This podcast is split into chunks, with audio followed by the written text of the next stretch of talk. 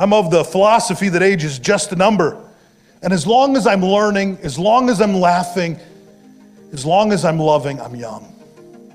What makes us young, what makes this life interesting, is connection. To learn the story of another person, to laugh with them through life, and to love with them when it's hard.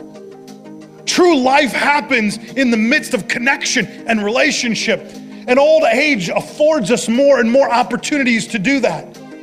Some of you are at an age where you can invest your life to a greater degree than you ever thought possible because you don't have to raise kids anymore. Because you're past some of the baby stages, because you're at a place where you're financially more secure than you've ever been.